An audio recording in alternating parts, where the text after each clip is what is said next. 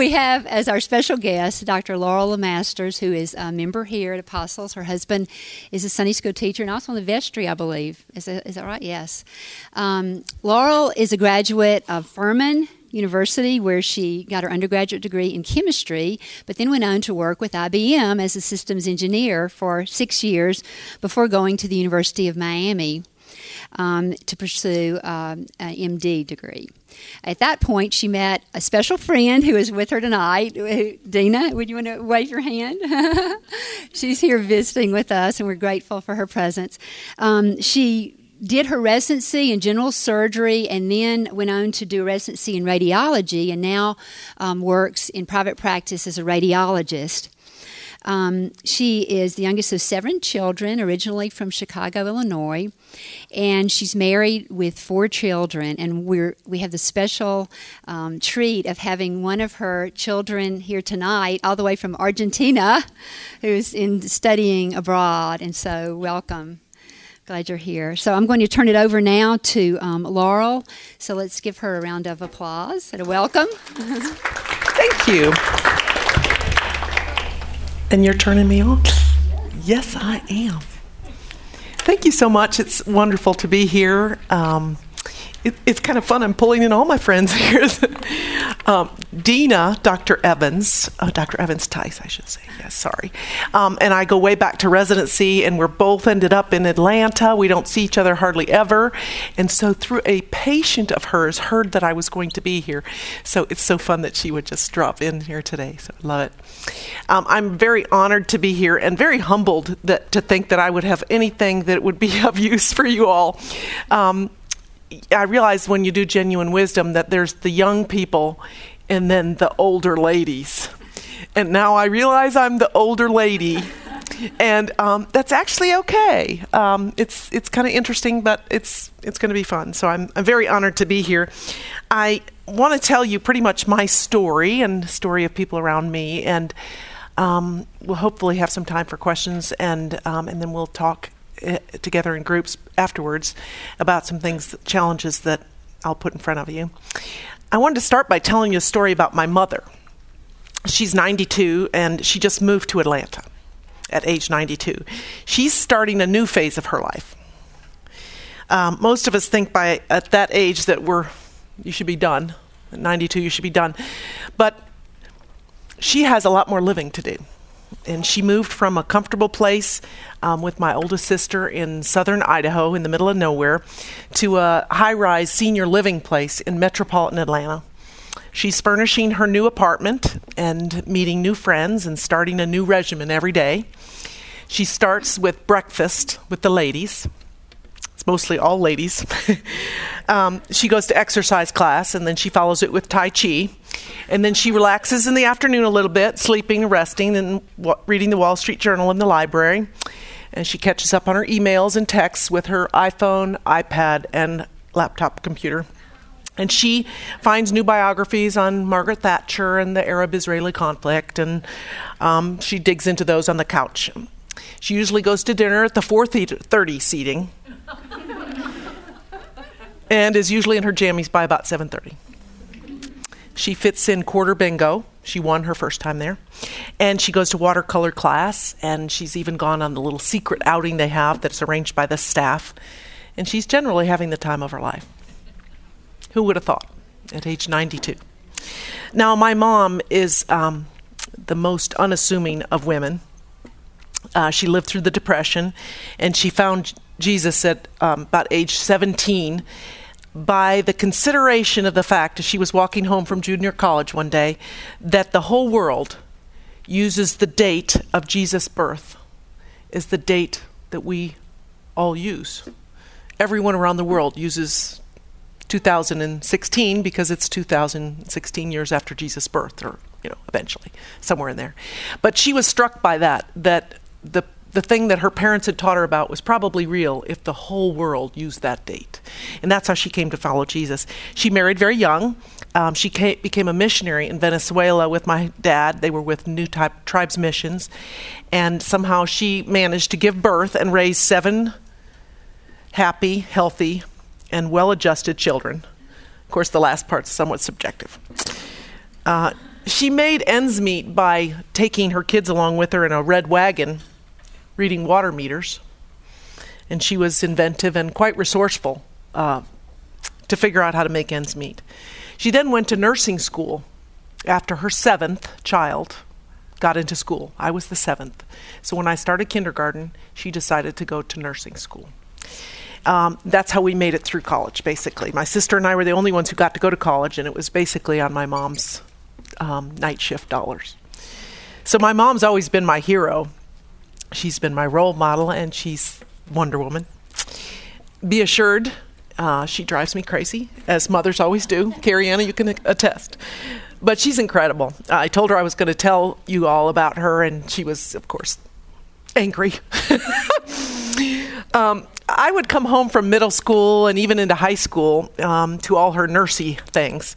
She learned to give shots on a grapefruit, and she would listen to heart rhythms on a recording while she prepared dinner. And then she'd find sleep somehow during the day after a tough night shift. I became interested in medicine because of her, and I learned the whole idea of the work ethic to just keep working it. Um, I thought she could do anything and even though it may not have been said outright, she made me believe I could do anything. But what was so intriguing about my mom, and it still is, is that she's always been quite content. I can't tell you how many times she quoted that scripture about, I choose to be content in all things. Um, I essentially grew up pretty dirt poor. Um, we lived in the parsonage of a church with three bedrooms and seven children um, and one bathroom. But I never felt deprived or unhappy because my mom knew where her source of peace was and where joy came from. She was always after the heart of God in her marriage, with her kids, and with her work. Can I tell you that I think my mom's wonderful? but I tell you not about my mom because of what she's done. Um, she's 92 and not done. And that's the point. Um, some of you tend to think that where you are, if you haven't done something already, it's over. Um, life is it has its seasons and it has its times. And i want you to remember that the older i get the more i see that the seasons are good. And then we have times that we do certain things and times that we're done with certain things. But that it's not over at any time um, time just keeps marching on and things just keep happening. And I would never have written down the things that have happened in my life. The twists and turns are what make it interesting. The unknowns, the impossibles, and the crazy things that happen and change everything. That's what makes the story. Uh, my story's my story, and your story's your story. Um, I'm encouraged to tell you that my story is that I think I'm halfway through. Now I'm 54, so I think I'm halfway through. It's kind of optimistic, but I think I'm halfway through. Uh, I named my youngest daughter Corey. Um, her real name is Coral, which is after my mother, which you can sort of understand why I wanted to name her after my mother. Um, but she's also, we call her Corey after Corrie ten Boom from The Hiding Place. Now, if you've not read The Hiding Place, it's a must read. You absolutely must read about Corrie ten Boom. Mm, but the reason I love her story is that the book starts and her story starts when she's about 50 years old. And I've clung to that fact for a while that up until that point, her life was pretty boring and pretty non important. Um, maybe even in terms of the kingdom of God, it was all, all preparatory. But her, her story started at age 50. Um, God had lots of things in mind for her.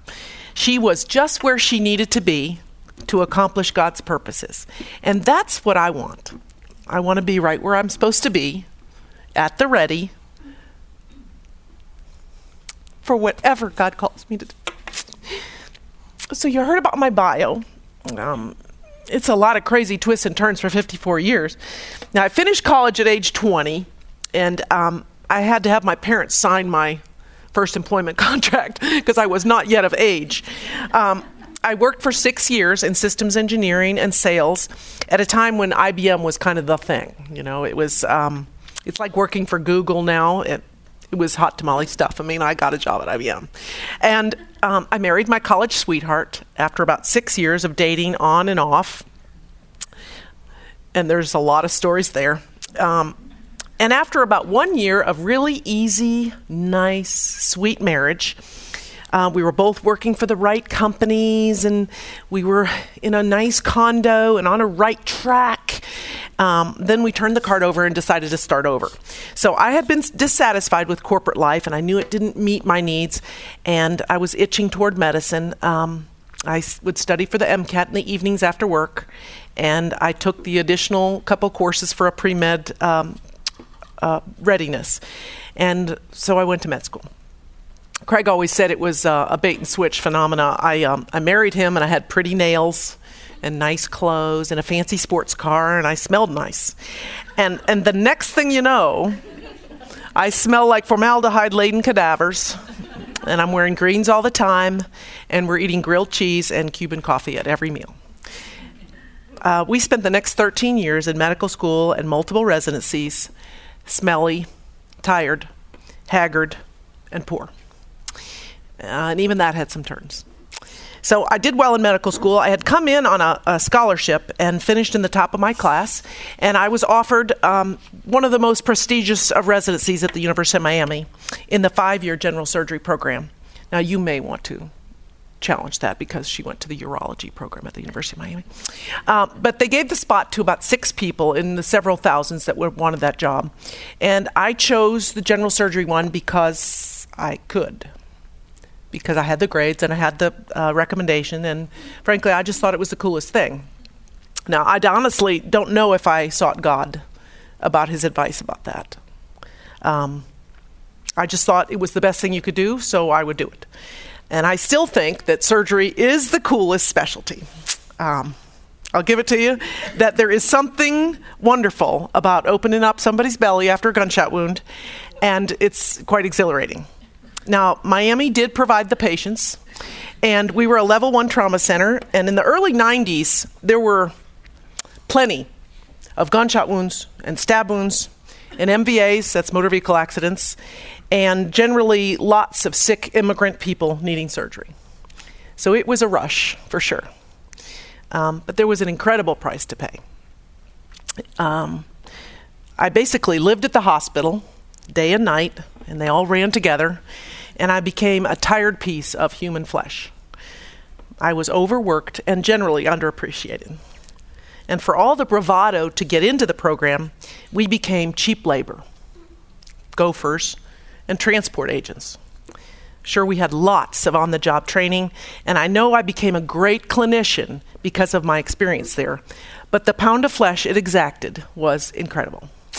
I did not want to become one of those doctors mean, angry, and treating people miserably.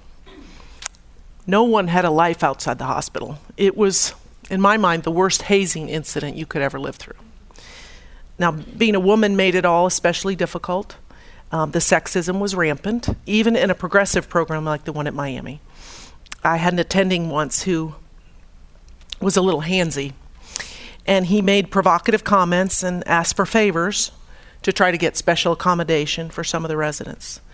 And I never bowed to his pressure, but I can tell you one night he had it out on me. Dr. Sosa. he screamed and cursed at me one night um, for a moment of tenderness that I had shown to a fellow employee. And he argued that I should never appear weak and that I should never be nice to people. And he was ferocious. He took out all his frustrations on me that night.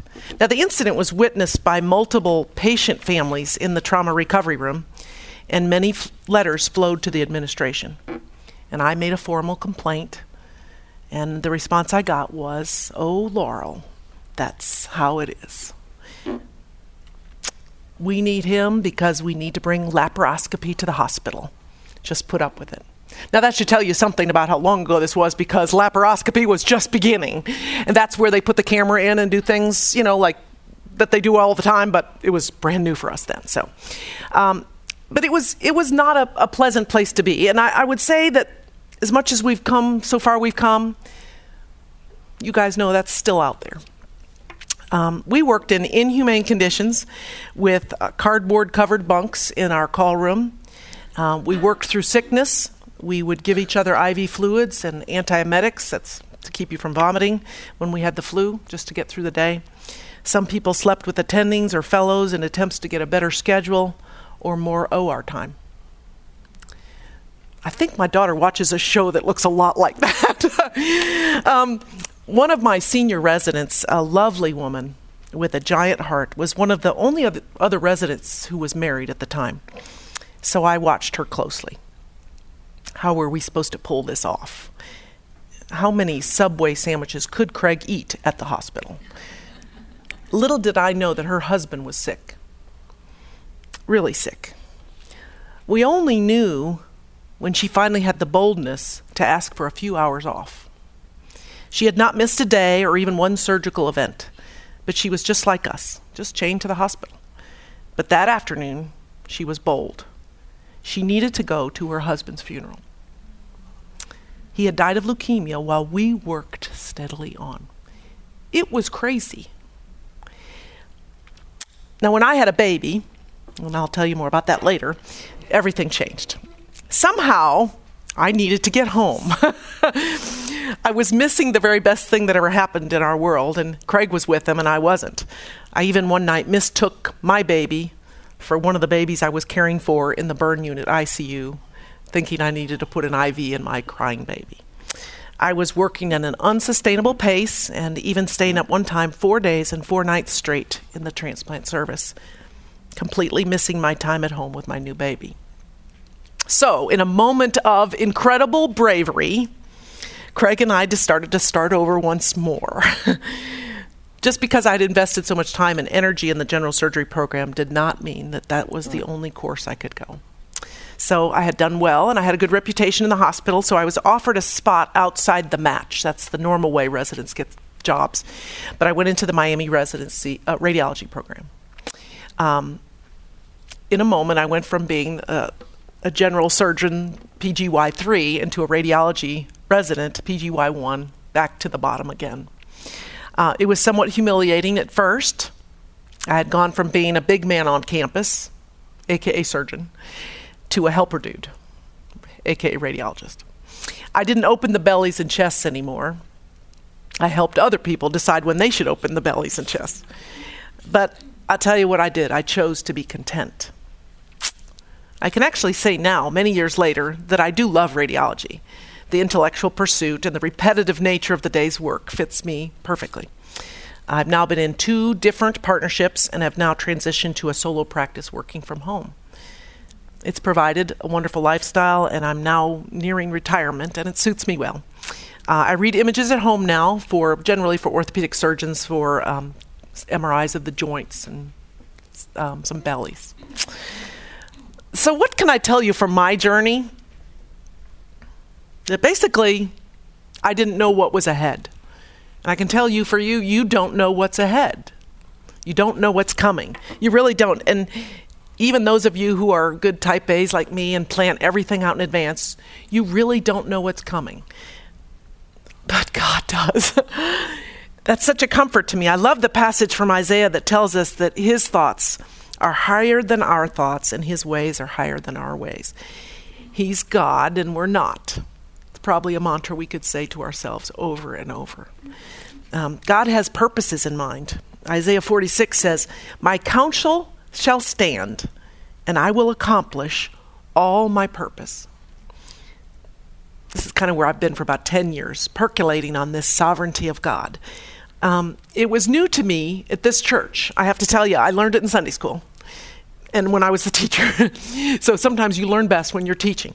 So Craig and I were teaching the third and fourth grade, and I can tell you, Carrie Anna was in this class, whatever it was, the third or fourth grade, and they gave us a curriculum, and I thought it was quite Presbyterian because it was all about sovereignty of God.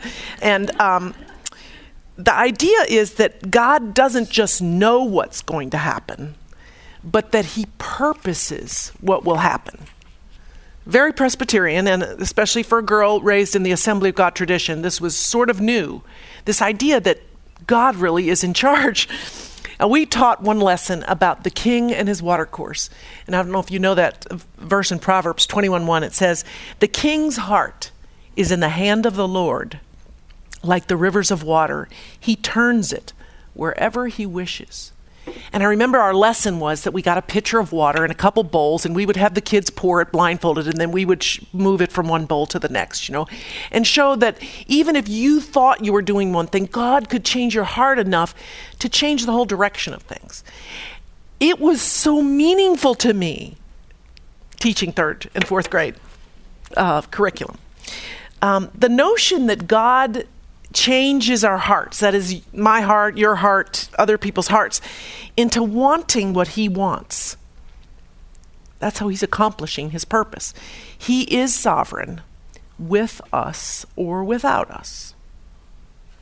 This has become very comforting for me.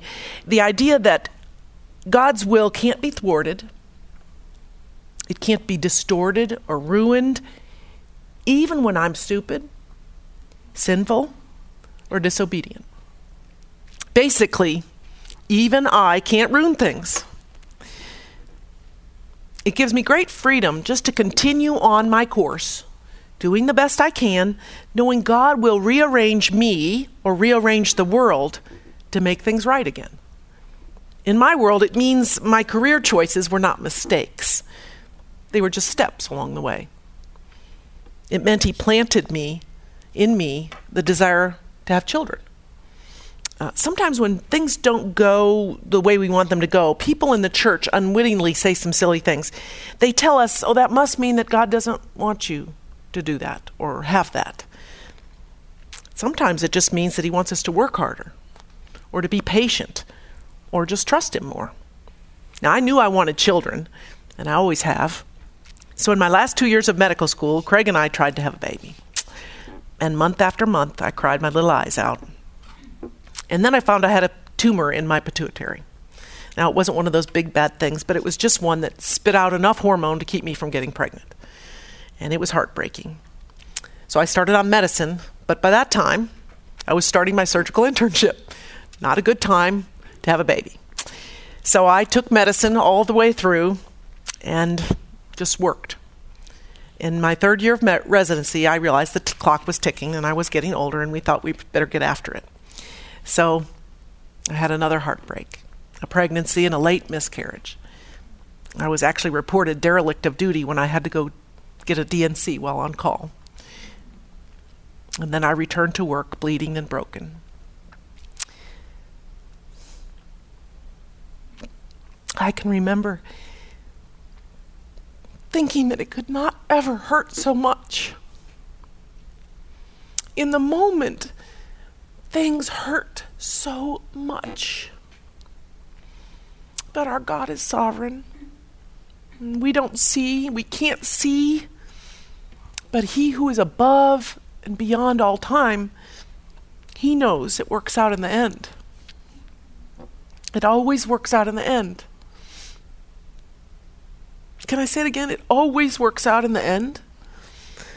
Sometimes the end is heaven, sometimes it's when he's going to return. But for those of us who know him, it always works out. J.R. Tolkien said that in the end, whatever the end is, he makes all the sad things untrue. I love that quote. I told Carrie I thought it was actually C.S. Lewis. It's Tolkien who said that. He'll make all the sad things untrue. I just love that idea that God's going to take away every tear from our eyes. All the things that have been so hard will be not there when we're with Him. Now, born again people are the only ones who can honestly declare it's going to be okay. Because sometimes it does not feel okay. Next time you hear someone say it's going to be okay, think about whether it's true for that person. Do they know him? Then yes, it will be okay. If they don't, then maybe not. For you, I pray it'll always be okay. So, you know, my story ends up quite happy in this regard. Um, lots of prayers for a baby, Lots of people praying that I didn't know, quite embarrassing, in fact. Um, lots of people praying for me to have a baby. And in my third year of surgical residency, the Lord brought us our precious Stephen. Um, they'd never had a surgical resident have a baby before.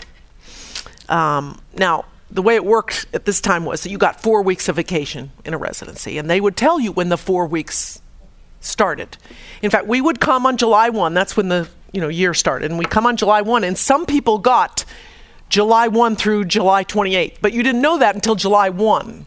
So you pretty much got your four weeks, and then the rest of the year, you, there were no days off at all. So you, but you got your four weeks. So when I went to go talk to them about the fact that I was going to have a baby, and I would need to probably coordinate when my time off was, the answer was no, we don't think so.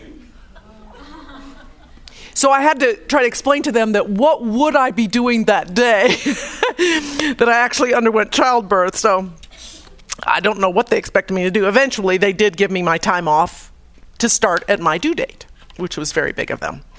Um, unfortunately, Stephen did not arrive on time.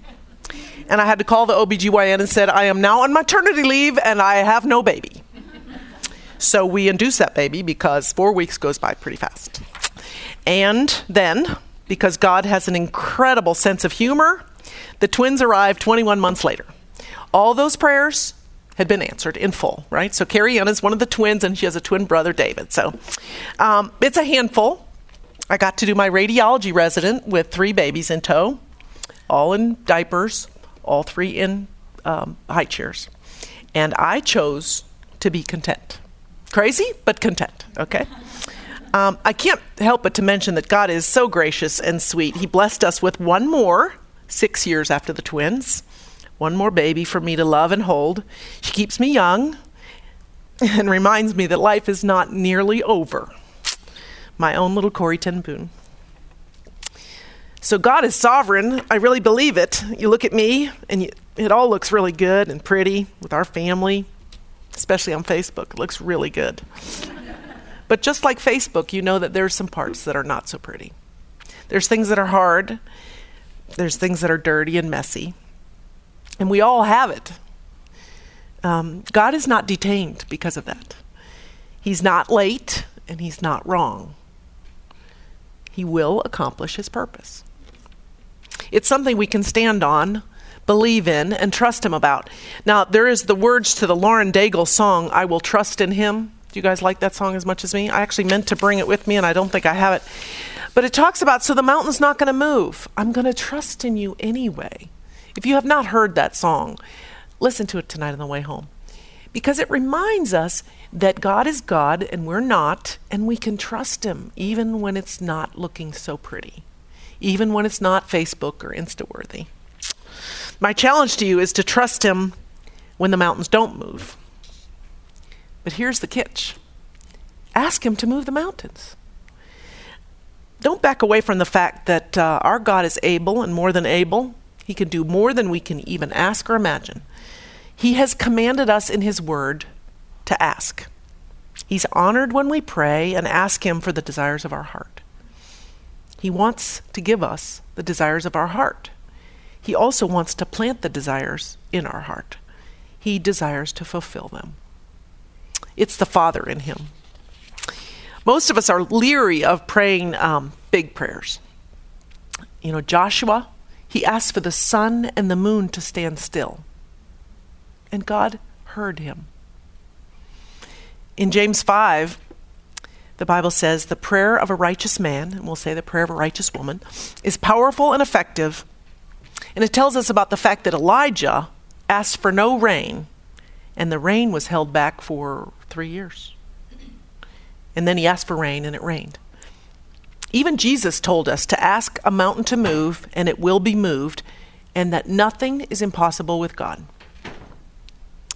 I'd like to encourage you to remember who our God is. The power of prayer doesn't rest with us or in our prayers themselves, but in the God who hears our prayers.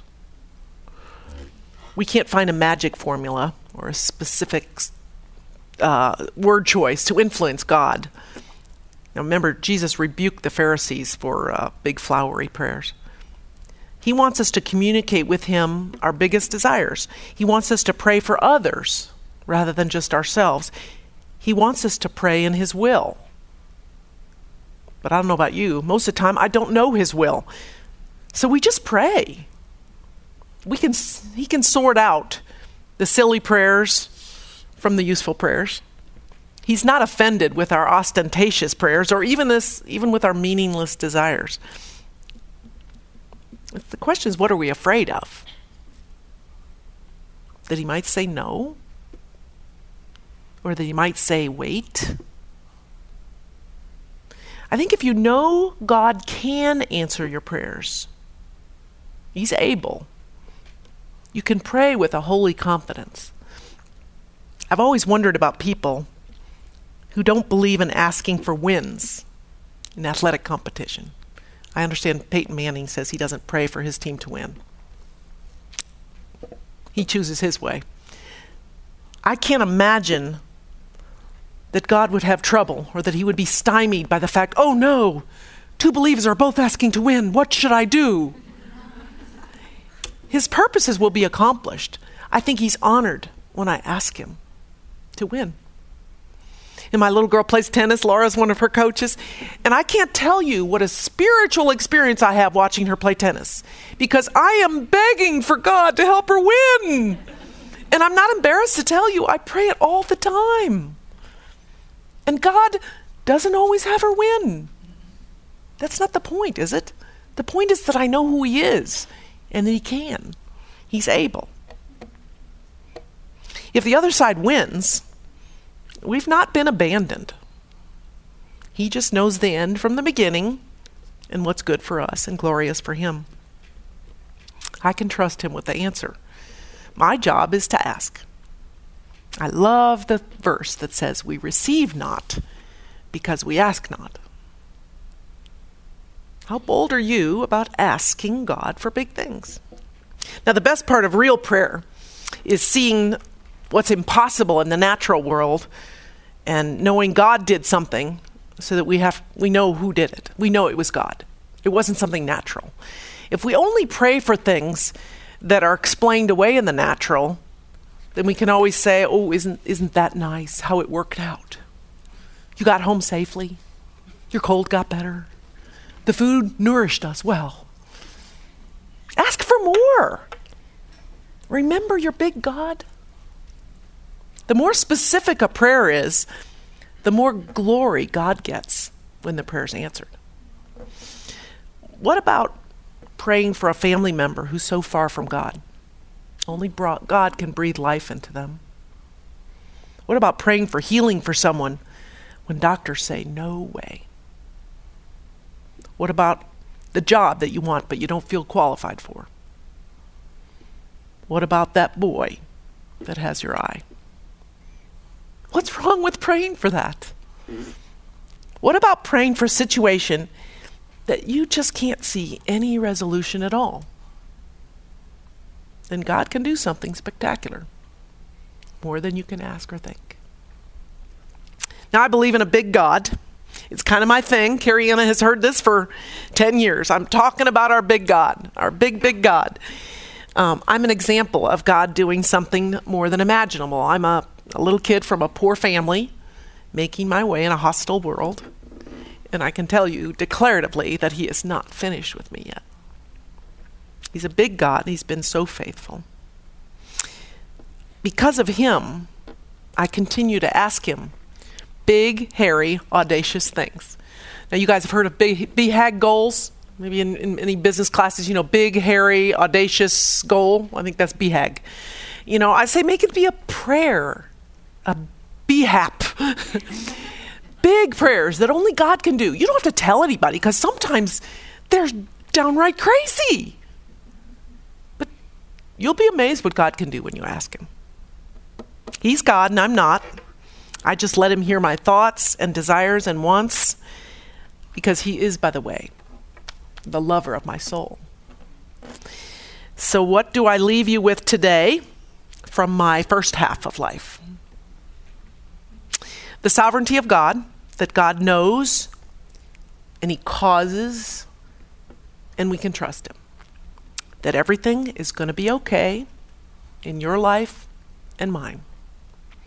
And the secret of our real, full, contented life is speaking to the King, your Father, every day about your hopes, your dreams, and your unspeakable desires for you and for others. I want you to encourage you to spend time knowing this God, remembering who you are, a child of the King. If we know Him, if we glimpse Him as He really is, like from the cleft of the rock, like Moses did, just a glimpse, it will never be the same. He wants for you what you can't even fathom, and He knows what's coming. So I leave you tonight as a pleasure to be with you. I hope to know you and know your journey and know who you are, where you struggle and where you succeed, and where God plants Himself in you. Blessings to you. It's been a pleasure.